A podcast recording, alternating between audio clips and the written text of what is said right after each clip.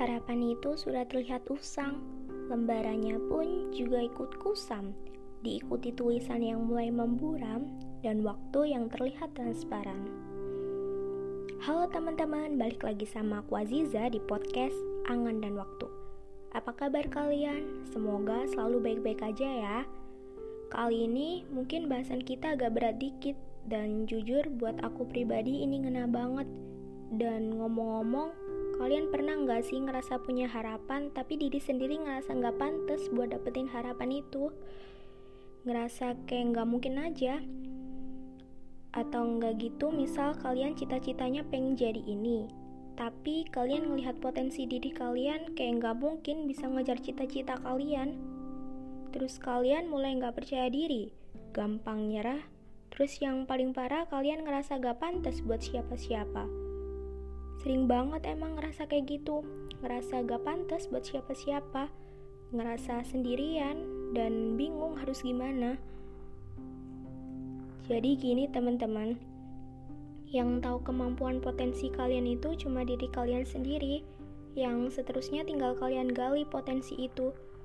Emang kadang susah memahami potensi dalam diri kalian, tapi coba aja lebih sayang ke diri sendiri lebih bersyukur sama diri sendiri, lebih ngehargai sama diri sendiri.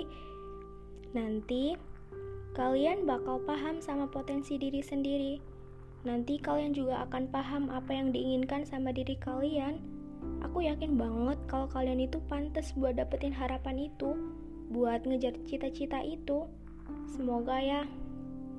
Ngomong-ngomong, Kalian percaya nggak kalau kalian itu nggak akan pernah bisa ngerasa pantas buat orang lain selama kalian nggak bisa nyayangi diri kalian sendiri, selama kalian nggak bisa memahami diri kalian sendiri, dan kalian pun juga nggak bisa ngontrol orang lain buat suka, buat respect sama kalian.